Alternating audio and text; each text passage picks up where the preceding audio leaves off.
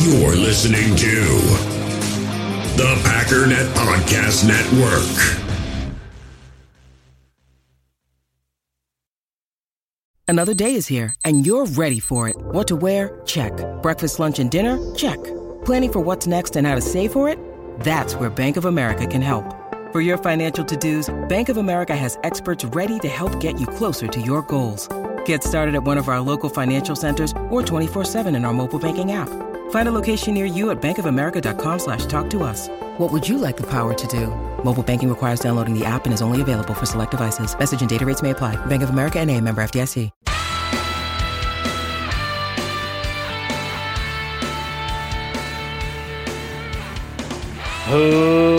Ladies and gentlemen, welcome once again to the Packernet Podcast. I am your host and resident fanalist, as always, Ryan Schlip. Check us out online, packernet.com. Find me on Twitter, pack underscore daddy. Well, I'm just I'm just gonna say it, man. Um, I think we kind of spanked the Rams a little bit. I know the score didn't really indicate that. I know it was kind of down to the wire, if you can really call 11 points with you know under a minute left close. but really, I mean, the the Rams had two really big plays, which the Packers have not given up a ton of those. They had so they had two really good plays, um, and there were some special teams gaffes that gave them some short fields, maybe one, I don't know. And that's not to say, like in other games where there was literally no other good plays. I mean, they were able to move the ball occasionally, but for the most part, we shut them down entirely. They could not run the ball. They could not throw the ball. That was the story of the game. And offensively, I thought this was one of the better, more complete first through fourth quarter games I've seen. I thought Aaron Rodgers looked incredible. Um, as the game wore on, there were a couple passes that didn't seem perfect, but I think with every single one of those, it was pressure right in Rodgers' face. The pressure really started to get home a lot. Not to mention his injury was really starting to bug him. You could see him limping around quite a bit. But even so, um, those passes from Aaron Rodgers were unbelievable. They were crisp. They were right on target. I mean, some. I mean, a lot of these wide receivers were blanketed. Some of those throws to Davante, there's nowhere to go. I mean, there's such high risk throws that if you would have just paused it and said, "Do you think he should throw it?" Like if, if we could pause it and Rodgers like reaches out to me through the TV and is like, "Hey man, I think I can make this throw. What do you think?" I'd have been like, "You absolutely not. Just take a sack or something. Don't ever throw that." And he just threw some of the most pinpoint passes, especially with Davante. That was just so in sync. I'm really sad that that triple coverage third down conversion ended up getting dropped by Davante, which is a, really no fault of Davante. That that was just insane. But I really hoped he was able to hold on to that because that was going to be one of the more remarkable throw and catches I've seen this season.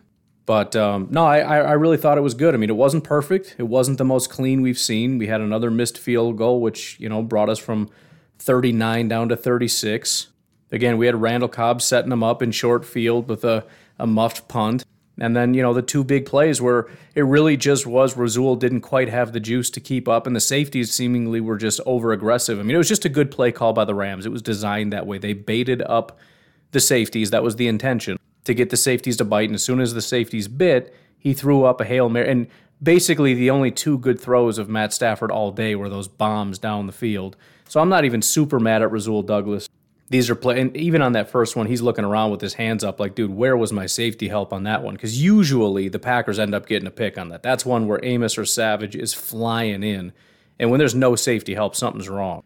So I'm not excusing it. It's it's something that you can't let happen. It's something that has now been put on tape that we need to watch out for and be careful for.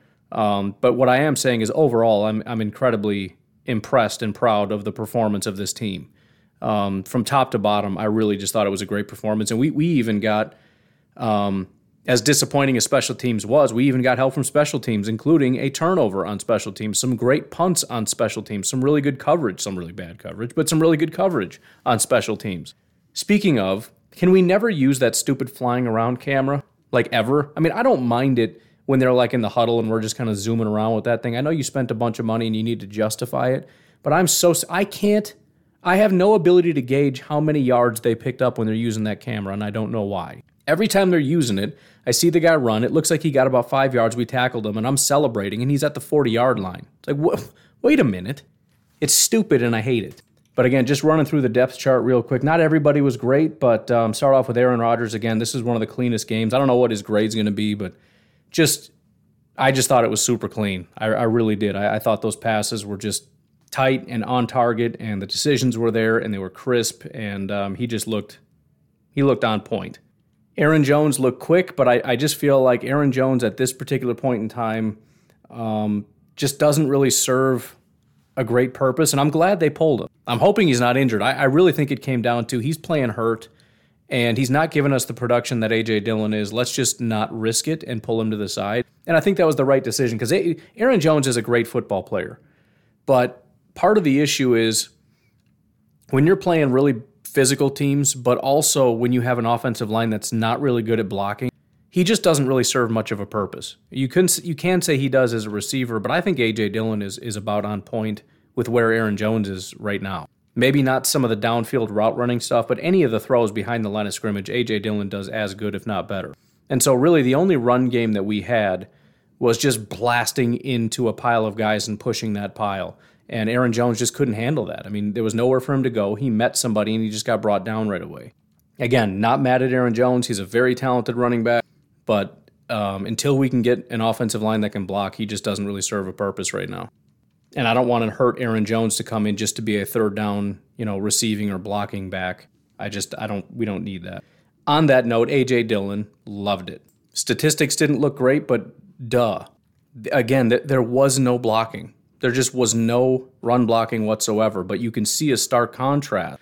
Again, think of Aaron Jones as um, a good NFL running back. In other words, take Dalvin Cook, Aaron Jones, any of those kind of top tier, call it 5'11, 210 pound running backs or whatever, throw them behind our offensive line. That's about what they're going to get.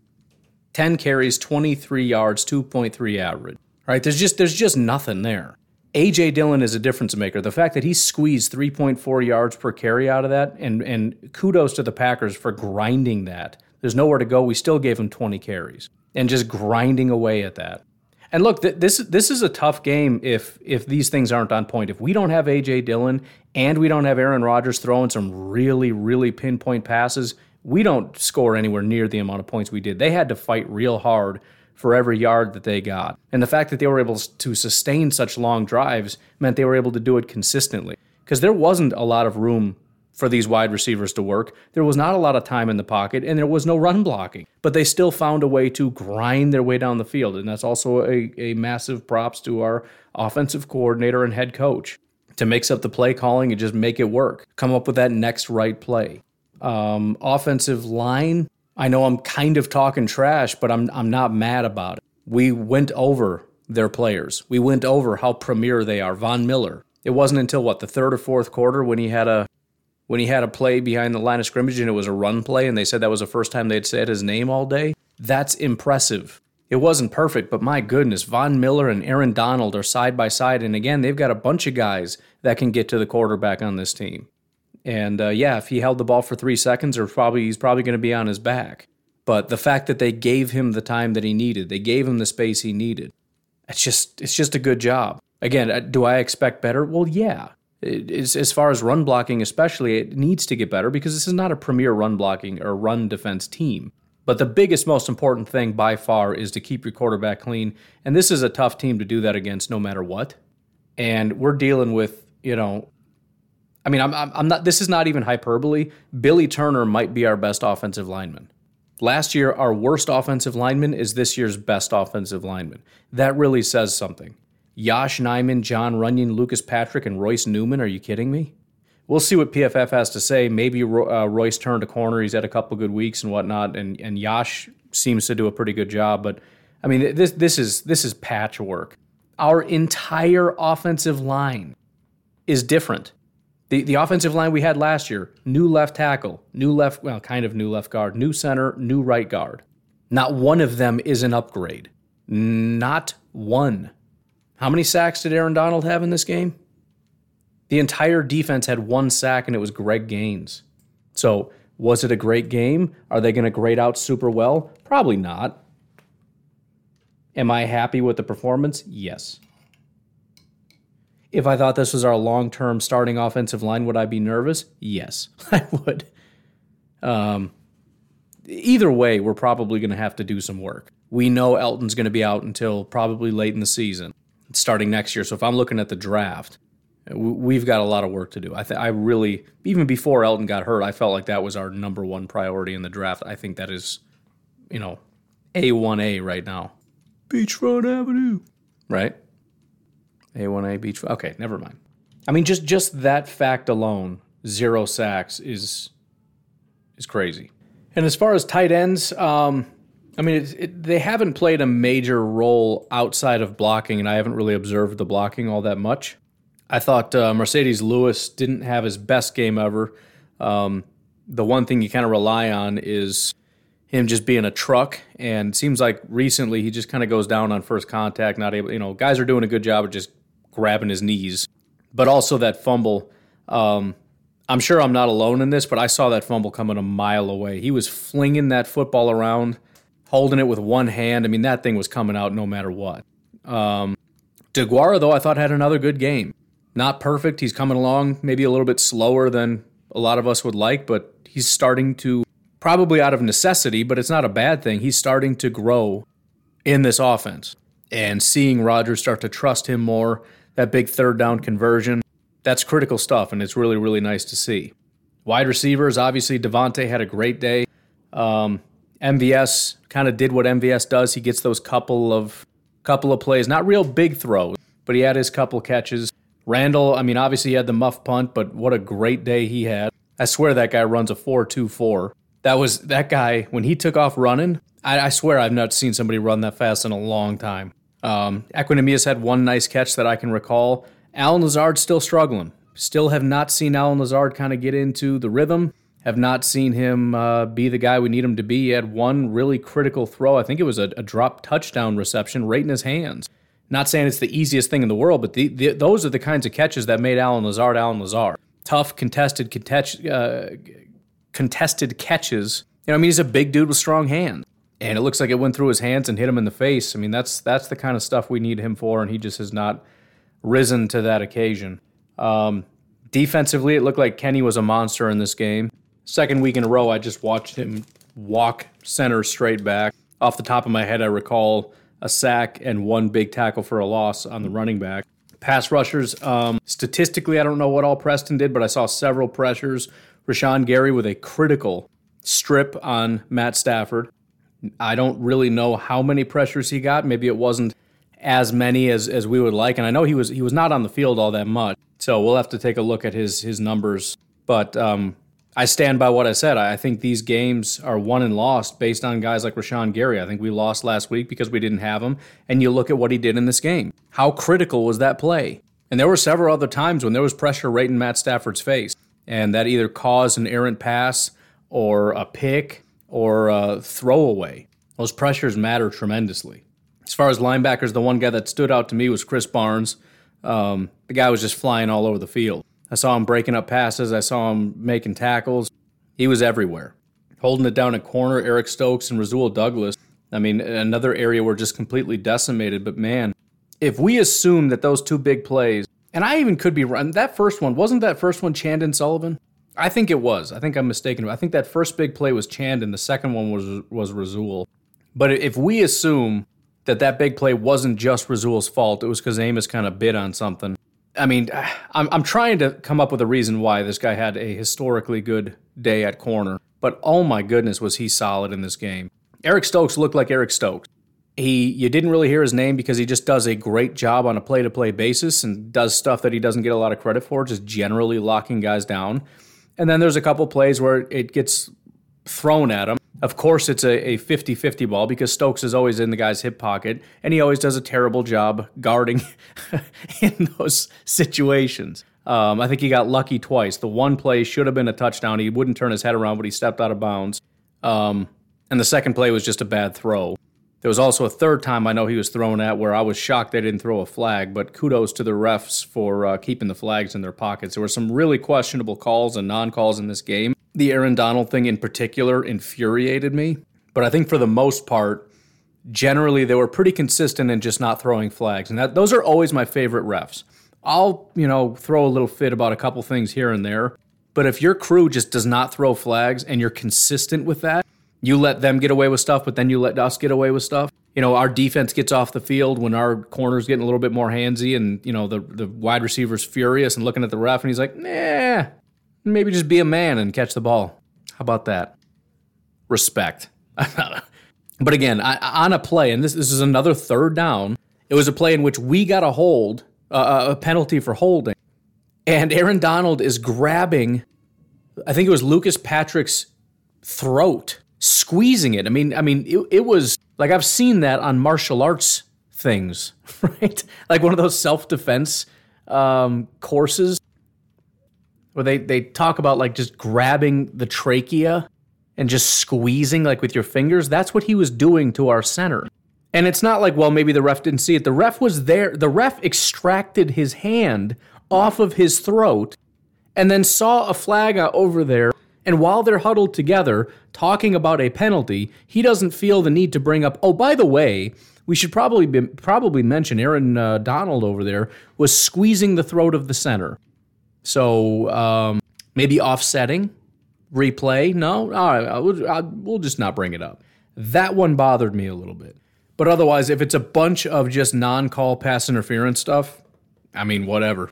And by the way, kudos to our guys. If you're playing those kinds of crews and uh, they're just letting guys get away with stuff, I expect you to start grabbing. I expect some serious hand fighting, some arm bars, and um, I mean, just just do it. If they're going to let you get away with it, you're stupid for not doing it. Um, but yeah, in general, the corners I thought did a great job. Rasul with a pick six. He almost had two pick sixes. Stokes almost had a pick six. I mean, I don't know for sure they would have been pick sixes. I think Stokes would have been for sure. Not positive about Rasul on that next one, but um, fantastic job. And Chandon, again, the one time we heard his name, it was a big play and a bad play, and that, that generally is going to make us think he just had a terrible day. But the fact that you didn't hear his name all day outside of that, solid. And then the safeties, I mean, Savage, you didn't really hear his name, so I don't know that he did a terrible job. And um, Amos is just always doing a great job. That fourth down stop is so the fact that he's such a good safety, he's such a good free safety, and is such a good tackler out in space, but also is one of our best short yardage weapons. Is un- the amount of times I wish somebody could go back and tell me how many times he came up on clutch, goal line, third down, fourth down stops. He's got to be one of our best producers in that area. It's incredible. He just took the guy's leg. There was, I mean, it, it, it's not even like he was one of three guys that got it in on a, on a stop. When you got one on one and a running back coming full steam at a safety, the odds that that safety is going to stop you from gaining seven inches is almost zero. He took his legs out. And, and, and that's the other thing. You could take a guy's legs out and he still is going to fall forward. You took his legs out with such violence that he just spun like with his his, his hips on an axis where he did not go forward his legs went up as his body went down at the same exact speed. He spun in place and his arms went down for no gain. That's remarkable. Um, and then again special teams is special teams. Bojorquez had a great day and crosby did not. That's just what it is. And again you, you can blame not crosby. If you want to blame not crosby i, I you know if you can get a special teams coach to come on here and explain to me or just tell me flat out this is not Crosby's fault, it's 100% somebody else's, but I have not seen a bad snap or a bad hold in a long time. And he continues to miss. I, am I'm, I'm sorry. I know we love Crosby. I love Crosby. It's got to be a little bit Crosby's fault at this point. Anyways, um, why don't we go ahead and take a break right here? Come back and just keep doing what we're doing, man. Just keep having a good time. Keep throwing a little bit of a party. If by chance you want to support the podcast, you can do so at patreon.com forward slash pack underscore daddy. Any and all support is greatly, wildly appreciated. We'll take a break. We'll be right back. In the hobby, it's not easy being a fan of ripping packs or repacks. We get all hyped up thinking we're going to get some high value Jordan Love card, but with zero transparency on available cards and hit rates, it's all just a shot in the dark. Until now. Introducing slab packs from arenaclub.com, the only repack that provides real value, a complete view on all possible cards, and clear hit rates for each one. Now, when I buy slab packs on Arena Club, it finally feels like I know what I'm getting. And honestly, the best thing for me and my son is the fact that we're kind of novices into this. When I walk into a card shop with my son and a card says it costs $40, kind of just taking his word for it that that's a good value. So I appreciate the transparency on grading, as well as just getting excited about seeing what you could potentially get. Right now, you can get 10% off your first purchase by going to arenaclub.com slash packdaddy. Wow, that's crazy offer. 10% off a $400 slab pack. That's 40 bucks right there. Anyways, that's arenaclub.com slash packdaddy for 10% off your first purchase. We all have smartphones, and we all know they're pretty amazing, but they also can be amazingly distracting, especially when we're around other people. So, US Cellular wants us to reset our relationship with our phones by putting down our phones for five. That's right, a company that sells phones wants us to put down our phones. And to see what we find, learn more at uscellular.com forward slash built for us. Hey, it's Kaley Cuoco for Priceline. Ready to go to your happy place for a happy price? Well, why didn't you say so? Just download the Priceline app right now and save up to 60% on hotels. So, whether it's Cousin Kevin's Kazoo concert in Kansas City, go Kevin, or Becky's Bachelorette Bash in Bermuda, you never have to miss a trip ever again. So, download the Priceline app today. Your savings are waiting. Go to your happy place for a happy price. Go to your happy price, Priceline. When you need mealtime inspiration, it's worth shopping Kroger, where you'll find over 30,000 mouthwatering choices that excite your inner foodie. And no matter what tasty choice you make, you'll enjoy our everyday low prices, plus extra ways to save, like digital coupons worth over $600 each week. You can also save up to $1 off per gallon at the pump with fuel points. More savings and more inspiring flavors make shopping Kroger worth it every time. Kroger, fresh for everyone. Fuel restrictions apply. So, um, before we kind of get into some of the statistics and stuff, I want to talk about some of the games that happened. Most notably, the Vikings lost to the 49ers, which is absolutely fantastic news. Um, to make matters even um, better, I guess, I'm watching on loop as I'm talking to you a play in which Kirk Cousins ran out onto the field, lined up under his guard to try to run a play, and um, and then you know had to call a timeout. it's funny too because if you look at the comments, all the Vikings fans are saying this was a trick. They tried to get him to jump off sides. Obviously, you know he lined up under the guard so that you know everybody there would just be chaos. They're trying to they're trying to create chaos. Look at the defense. They're just standing there like, what is this idiot doing right now? Not to mention, the running back had to run up and grab Kirk and try to move him to center. The right tackle, the entire play, the entire play. If they're trying to sell this as like a trick where it's just chaotic, the whole time the right tackle is pushing him, going, dude, hey, wrong spot, dummy. Hey, you got to move over. And there were two seconds left. And as soon as he hears from his right tackle, he looks up and quick throws uh, timeout sign. His wide receiver, by the way, is all the way on the end, flailing his arms like, what the heck is going on here? But again, the idea is, well, they were just trying to to draw, uh, you know, it was just meant to be confusion to get him to jump. Why would they jump? The defense doesn't even have their hand in the dirt. One of the guys is just clapping. He's just standing there staring at Kirk Cousins clapping. Just hilariously. Nobody's even lined up. How are they going to jump? They're standing there watching just this clown show. I I might have to go back and watch this game. This looks like a really good game. oh, he lined up under his guard. That's awesome. Can you imagine the emotions that that guard was going through when Kirk Cousins walked up and like smacked his butt? I mean, he's like he's like grabbing his hips, man. It's it's an awkward moment when you're a guard. Like if that's your center, it's like, hey, this is I get paid for this. And the guard didn't flinch. That's that's the funny part. He just is sitting there like, what is what is happening? You know, I'm I, I I'm I'm envisioning him whispering to the tackle like, dude, help. First of all, who's doing this to me? I can't stop watching this. He literally walks out. It must be like a that must be like a thing you do to like let the guy know you're there. He walks up and just gives him a firm spanking. oh, I might just do the rest of the podcast describing this video to you because I don't ever want to stop watching this. this is the awkwardness in the locker room. I just I just picture Kirk Cousins walking up to him and being like, "Hey man, you want to talk about it?" And he's like, "No, get away from me. Get away from me." Like just can't make eye contact with him, you know? Like he's just looking dead ahead looking at a stone cold killer on the San Francisco 49ers defense, getting ready to just rip somebody's head off, just violently attack somebody, and your quarterback walks up and just starts spanking you. He's going to need therapy. And you got to have the right tackle try to like push the quarterback off of you as you just just sit there. The running back's trying to pull him off of you. He probably wants to file a police report, but he's just so ashamed, you know? I hope if that guy's not married, you know, if the guy's married, it doesn't kind of strain that relationship. All right, all right, I'll, I'll stop now. That is funny, though. All right, let's take a look at some of the uh, statistics and recap type stuff.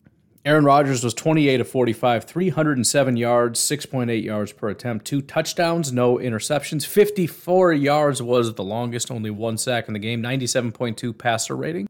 Kind of talked about running backs already, but uh, A.J. Dillon, 20 for 69, 3.4 yard average. Aaron Jones, 10 carries, 23 yards, 2.3 yard average. Both of them had eight yards as their longest. Odell Beckham apparently was targeted 10 times in this game. That's kind of crazy to me. But uh, 10 targets, 5 receptions, 81 yards. Uh, obviously, the 54 yarder had a lot to do with that, but uh, I'm, I'm kind of shocked by that. Uh, same with Cooper Kupp 10 targets, 7 receptions, 96 yards. Um, I guess I just kind of blacked out for, for some of that. They did throw the ball a lot, I guess. Uh, Van Jefferson, nine. I mean, just just 10, 9 and 10 targets is a lot of targets for any wide receiver. I mean, Davante had nine in this game. Um, that might be somewhat normal for a guy like Davante, but even for Davante, that's. I mean, if Davante had like seven targets, five receptions, that's pretty standard. For three guys to have nine and 10 targets is pretty wild. But Van Jefferson, nine targets, only three receptions. Did have 93 yards. Obviously, the 79 yarder had a big part in that. But uh, for the Packers, Davante, nine targets, eight receptions, 104 yards. You talk about being in sync. I mean, nine targets is one thing, but to complete eight of them for 104 yards, 43 yards was the longest. I mean, those guys were just on track. A.J. Dillon, five targets, five receptions, 21 yards. I haven't seen A.J. Dillon drop a pass ever. Also added a touchdown. Randall Cobb, five targets, four receptions, 95 yards. MVS, nine targets, four receptions. That's kind of standard for them. They just have a real hard time connecting. Plus, usually the dif- difficulty level is quite a bit harder for MVS passes, but uh, still not where you want it to be, uh, especially when it's just 50 yards. I mean, if you're going to be the nine or even six targets, two reception guy, fine, but give me a 50 yarder in there. Allen Lazard, six targets, two receptions, 13 yards. Again, not a great day. Josiah, four targets, two receptions, 13 yards. Marcedes, three targets, two receptions, four yards. Aaron Jones, one target, zero receptions. Equanimeous, two targets, one reception, seven yards. Defensively, again for the Rams, I mentioned Greg Gaines, the only guy with a sack in this in this game. Uh, three guys with a tackle for a loss: A'Shawn Robinson, Von Miller, and Troy Reeder. Even that's not that bad considering how poorly the offensive line did run blocking. Um, they had uh, forced fumble by Ogbonnia Okoronkwo as well as uh, Rob Havenstein. Isn't that their tackle, or am I mistaken? Anyways, for the Packers, looking at tackles, uh, Krys Barnes led the team in tackles. Again, he was flying around like crazy, had a great day. Rasul Douglas was actually tied with Kenny Clark for the number two spot. Um, sacks in the game, Rashan Gary and Kenny Clark each had one. Tackles for a loss, Kenny Clark was the only guy with a tackle for a loss. Forced fumble, you had Mr. Rashan Gary as well as Dominique Dafney the heck was that? I don't know. Uh, Rasul Douglas with the pick for 33 yards and a touchdown. Um, pass deflections. Rasul Douglas with four pass deflections in this game. That is a remarkably high number. I mean, if I just go week by week, week one in 2021, um, the most pass deflections was two. In week two, the most pass deflections in a game was two. In week three, the most pass deflections in a game was two. Week four, the most pass deflections was three. Two guys had three. Week five, you had a guy that was a freak, Mr. Marshon Lattimore, with six pass breakups, but the second highest was two.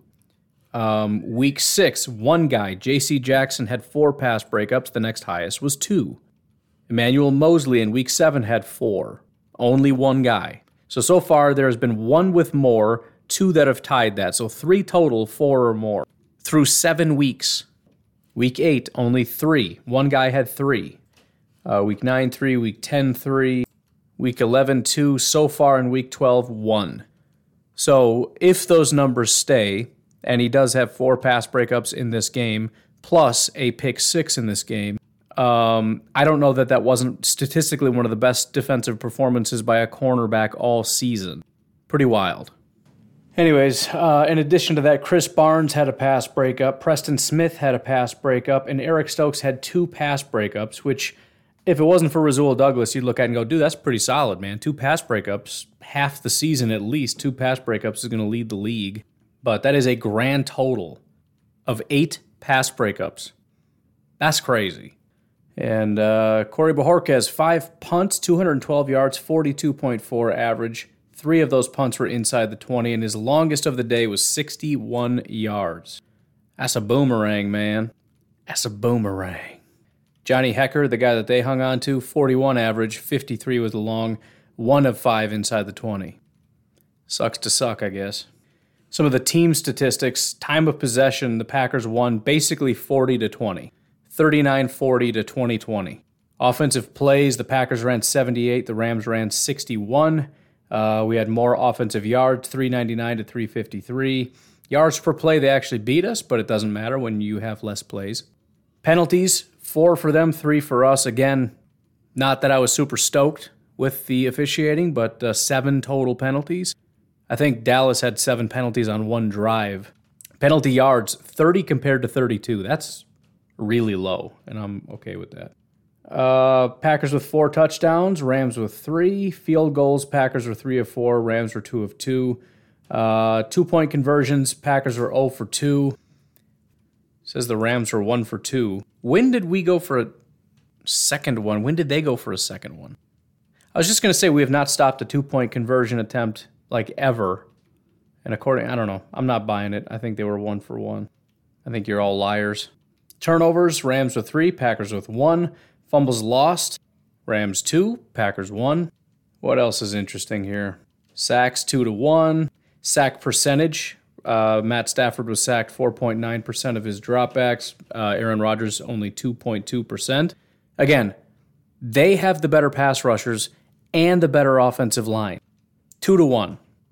Remarkable. And our offense was on the field more. they had more opportunities than we did. First downs, we had 21, they had 15. Third downs, uh, let's see, we were 7 of 19, which is 37%. They were 4 of 13, which is 31%. We weren't super high, but 31% for them, only 4 of 13. That's pretty crazy. Uh, fourth downs, we were 2 for 2, 100%. They were uh, 0 for 1. So that would be, let me do some quick math here, uh, 0%. Red zone, we were three of five. I wasn't super stoked about the red zone, but I guess I'll take 60%. They were one of two, 50%. So again, we win. Passes defensed, again, we had eight, they had four. I just realized as I switch over to NFL.com, I said I was going to talk about those other games, and I didn't because I got hung up on uh, Kirk Cousins under uh, over his guard. But uh, yeah, Vikings lost, etc., cetera, et cetera. Anyways, I want to look at some of these insights because these are always fun. Matthew Stafford and Aaron Rodgers have combined for 8,867 passing yards in their 17 career matchups, the third most by opposing starting quarterbacks since 1950. That's kind of cool. I wonder if uh, Brett Favre has has one. Who, but who would be the other guy? That's the question. It would have to be a bear, which give me a break, a Viking or a lion. So probably not. Pretty interesting tip that would have been more interesting before the game than after, but apparently Matt Stafford is 0 17 when he plays a team that is five games ahead of 500. That's crazy. Aaron Rodgers is 3 and 14 versus Stafford in his career, the third best win percentage by one starting quarterback over an opposing starting quarterback since 1950, minimum of 15 matchups. Aaron Rodgers is 6 and 1 in his career versus the Rams including the playoffs, 4 and 0 at home. The Packers are 9 and 0 in games with one or more takeaways this season. That's crazy. Aaron Rodgers has 300 plus passing yards, two plus passing touchdowns, and one or more rushing touchdowns for the ninth time in his career. Only Tom Brady has more such games since 1950, and that number is 11. So you can catch that. Davante Adams has 100 plus receiving yards for the 28th time in his career. Only Hall of Famer James Lofton and Sterling Sharpe have more such games among Green Bay players since 1950. Aaron Rodgers has 300 plus passing yards for the 68th time in his career. Next closest Green Bay quarterback since 1950 is Hall of Famer Brett Favre with 55 games. That's not even close at all. Wow. And you would think the gunslinger, especially a guy that's played so many games, would have a lot more than that, but I guess not. Aaron Rodgers has two or more passing touchdowns for the 136th time in his career. Only Hall of Famer Brett Favre, 141, has more such games among Green Bay quarterbacks since 1950. Aaron Rodgers has 20 plus fantasy points for the 111th time in his career, third most such games since 1950. For the for the record, the significance of 1950 is because that's when a lot of these that's as far as their tracking goes. That's why they keep saying since 1950 because it's not definitive. It's the most that they're that they know of. Randall Cobb had 95 receiving yards in the first half, his most in a first half since week 11, 2014, when he had 97 yards versus Philadelphia. That's crazy. Aaron Rodgers is the third player since at least 1950 with one or more passing touchdowns, one or more rushing touchdowns in 30 plus career games. Newton and Young are the other two. Anytime you see any kind of like scrambling plus throwing thing, uh, Newton and Young, you can pretty much bank on being some of the other guys that are in contention, especially Newton. Randall Cobb's score in the second quarter was his fifth receiving touchdown this season, which is the most since 2015. And finally, Davante Adams has three or more receptions in 59 straight games, surpassing Cris Carter for the fifth longest streak since 1950. So he made it to fifth, and he's continuing to climb that ladder. That's crazy.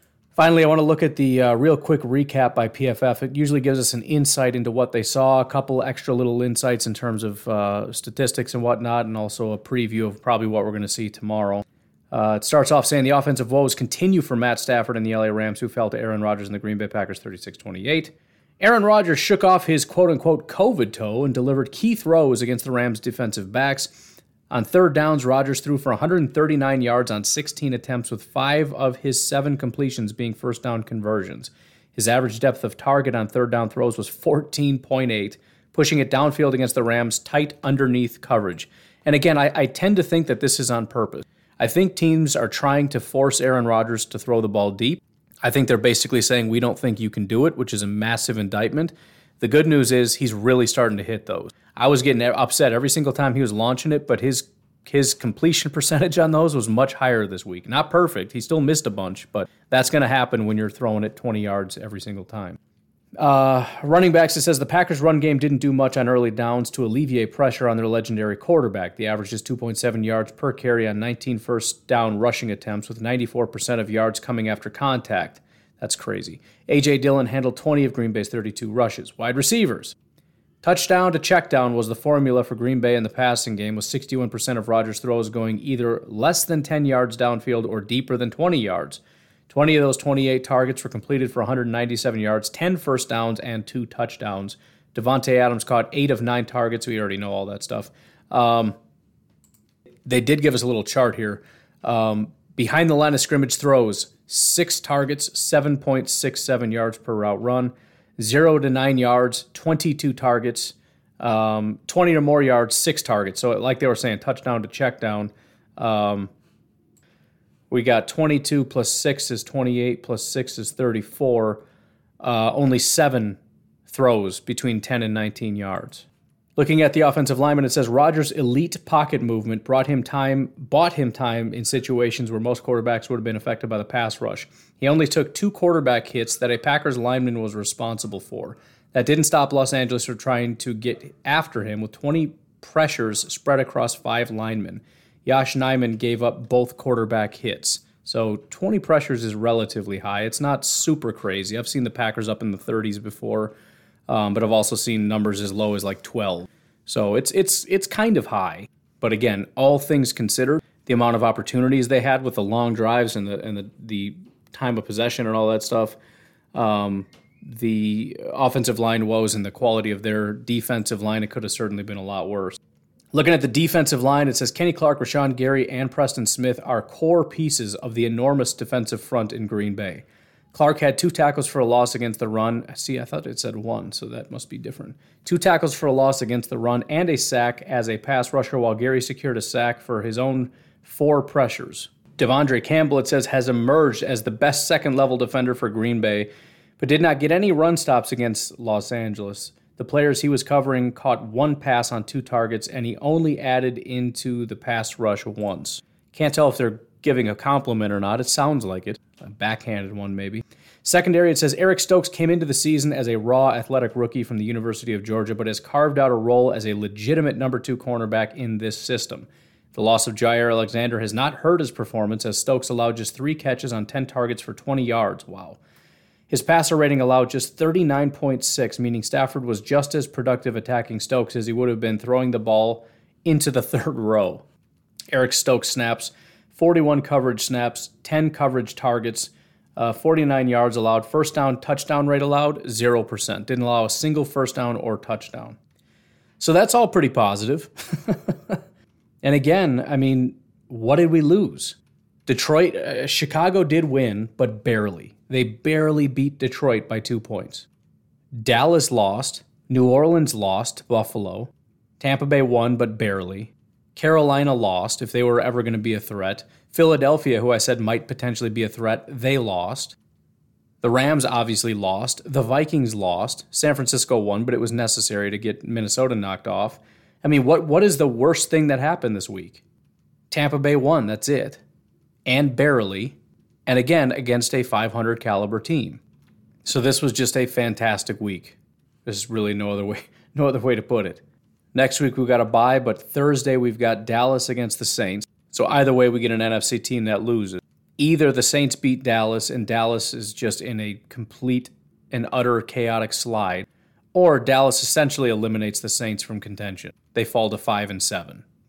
You got the Vikings and Detroit, which I mean, okay, that's going to be a gimme for the Vikings. Whoop de doo. That'll bring them to six and six. Detroit will probably fall to 0-11 and one. Although we'll see. Nothing to lose and everything to gain. Uh, Arizona and the Bears, beautiful game. Now, we need the Bears to win. We need to be rooting for the Bears. I know some of you can't do it. I respect it. I understand it. But here's the thing it's in Chicago. Pray for freezing cold, snowy weather. Um, if the Bears pull that off, the Cardinals fall. That's a great thing for us. If the Cardinals win, again, they pretty much just buried Chicago. They're done. Four and eight, they're done for the season. They're pretty much done anyways, but let's make it fun. Uh, Buccaneers and Falcons. Again, the Buccaneers have a, a, cakewalk schedule the rest of the season, so they're just going to tiptoe their way into the playoffs. Um, whatever. There's nothing we can really do about that. But who knows? Maybe you get a fluke in there somewhere. The Rams get a gimme against the Jaguars. 49er Seahawks is beautiful because I mean the Seahawks are pretty, the Seahawks are three and seven. Wow. I wonder when the last time they were this bad. Had to have been a long time ago. I would say it's kind of win-win, but the Seahawks are so bad. I just need we need the Seahawks to win desperately in that game. Um, that's about it. And and again, all you got to do is kick back and just watch it. If if the team wins, fine. again, keep this in mind, and I've said this a bunch of times. The default for good teams, for playoff teams, is a win. That's that's the default. If the Cowboys fall to the Saints, if the Vikings fall to the Lions, if the Cardinals fall to the Bears, if the Buccaneers fall to the Falcons, if the Rams lose to the Jaguars, if the 49ers fall to the Seahawks, that's a fluke. That's not supposed to happen. These are supposed to be wins for these teams. When they look at their schedule, they say, okay, that's a win. I'm worried about that one over there, but this one, this is a win. If you don't win, and you know some of these are going to be fluke things, there's no way Dallas and Minnesota and um, Arizona and Tampa and LA and San Francisco, they're all going to win something's going to happen. And all we got to do is kick back and just wait for it. Just wait for it. It'll happen. Anyways, folks, I got to get going to Betty Town. I started watching Monk. Thanks to Blaine letting me know that Vudu had it on sale for 40 bucks, the entire Monk, all the seasons and everything. So I bought myself a birthday present and, and got Monk. And I've been binge watching Monk, which, by the way, if you have not watched Monk, um, I completely understand why you would think that show's stupid. Completely under. There's something about the way that it is, the style of it, the music, the commercials. It feels like a really bad show. It's a good show. Yeah, it's a little cheesy, a little corny, a little hard to kind of get over the uh, how unrealistic it. You know, murders happen around them every second. You know, the, they went on vacation and there was a murder. you know, like come on. But Tony Shalhoub makes that whole show. I think if they casted just about anybody else in that role, it's a bad move. It's a bad show. He is so unbelievably good in that show. So unbelievably good. It's hilarious. If you don't know, he's he's basically a germaphobe, and that is 99% of the humor in this in this show is that he's just a freak about germ. And he is completely and totally OCD, ADD. He, he walks into a crime scene and obviously the room is just torn to shreds. And he walks in and he's just he's just freaking out because it's so disorderly. So as he's walking the room trying to figure out what's happening and, and because he's so OCD, he sees everything because he notices everything that's out of place. So he's brilliant for this. But as he's walking through, he's like trying to straighten up, and they're like, "Dude, it's a it's a crime scene. You can't do that." He's like, "Oh yeah, yeah, sorry," and then he'll grab a lamp and just stand it up because he just cannot focus because it's it's a funny show. Just go watch it. Anyways, I'm going to bed. I'm gonna go watch some Monk. You have a great day. I'll talk to you tomorrow. Bye bye.